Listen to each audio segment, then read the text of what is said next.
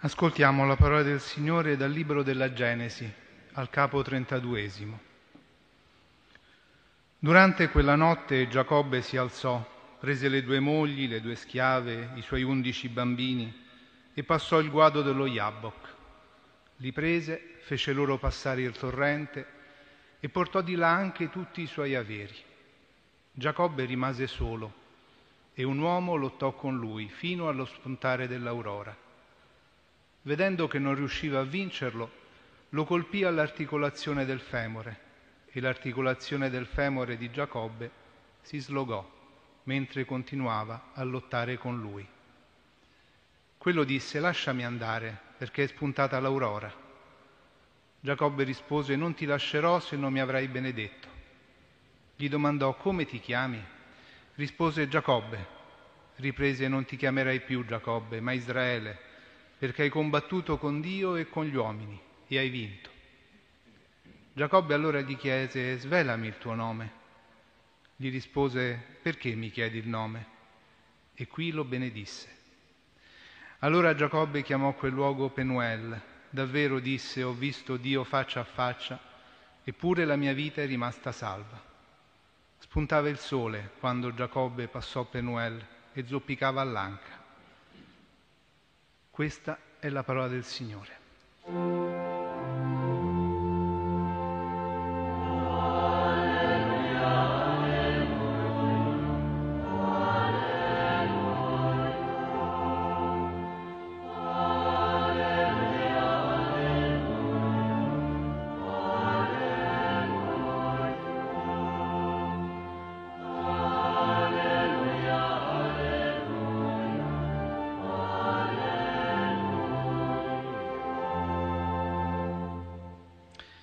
Cari fratelli e care sorelle, abbiamo ascoltato questo racconto della lotta di Giacobbe nel torrente Jabbok.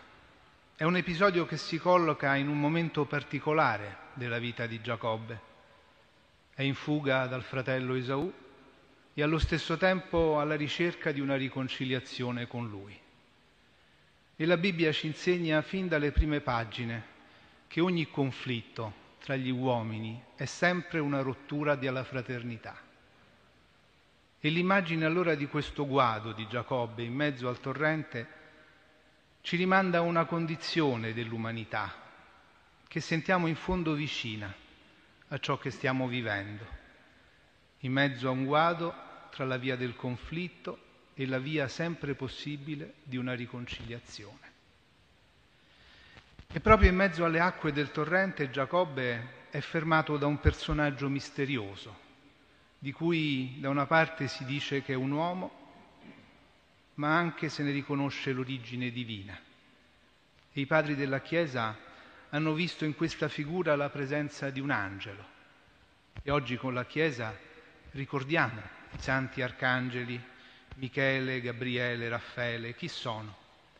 Sono inviati messaggeri, guide, che indicano sempre come Dio trova nella vita e nella storia i modi e i tempi per essere presente accanto agli uomini.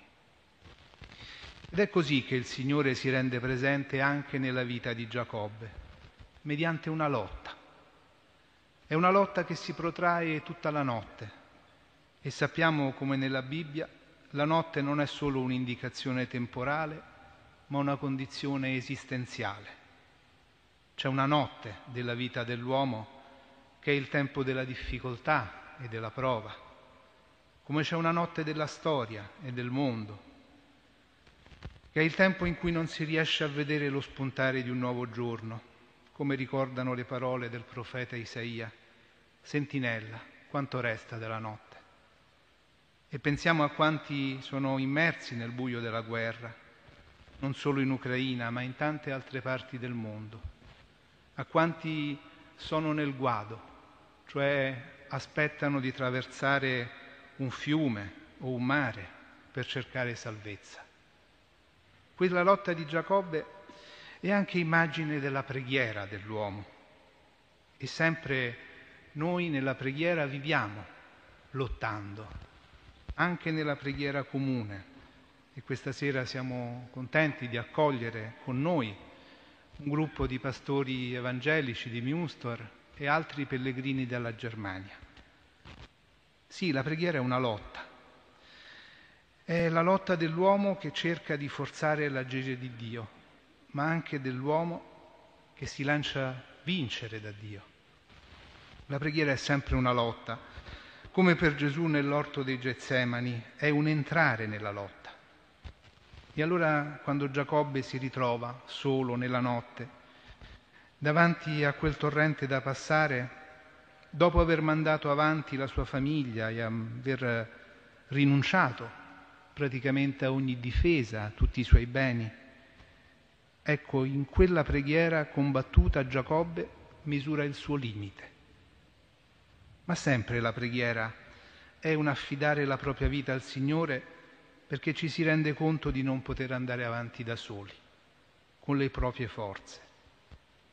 Allora quell'angelo inviato da Dio a lottare con lui è una risposta che dice a Giacobbe, non sei solo nella notte e anche non sei forte come credi di essere. Questa è l'esperienza che ogni credente deve fare e ogni preghiera è lotta contro se stessi per fare spazio a Dio e alla sua volontà. E per questo ogni incontro che facciamo sul nostro cammino può diventare come per Giacobbe una benedizione, come ricorda la lettera agli ebrei. Non dimenticate l'ospitalità. Alcuni praticandola senza saperlo hanno accolto degli angeli. C'è qualcosa di misterioso in questo incontro che lascia intravedere sempre la possibilità di una benedizione in ogni momento della nostra vita. E quel nome non detto dell'angelo. E in quel nome non detto dell'angelo alcuni hanno letto la presenza particolare proprio di Michele, il cui nome vuol dire chi è come Dio. E poi però c'è il nome nuovo di Giacobbe. Giacobbe infatti in quell'incontro, in quella preghiera, è segnato nel corpo è ferito nell'articolazione del femore, da quel momento comincerà a zoppicare. È un uomo più debole nel corpo, ma con un nome nuovo, ricevuto da Dio, più forte nello spirito.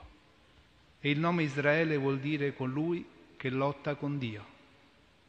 Da questa lotta inizia una vita nuova per Giacobbe e si apre così la via della sua riconciliazione con il fratello.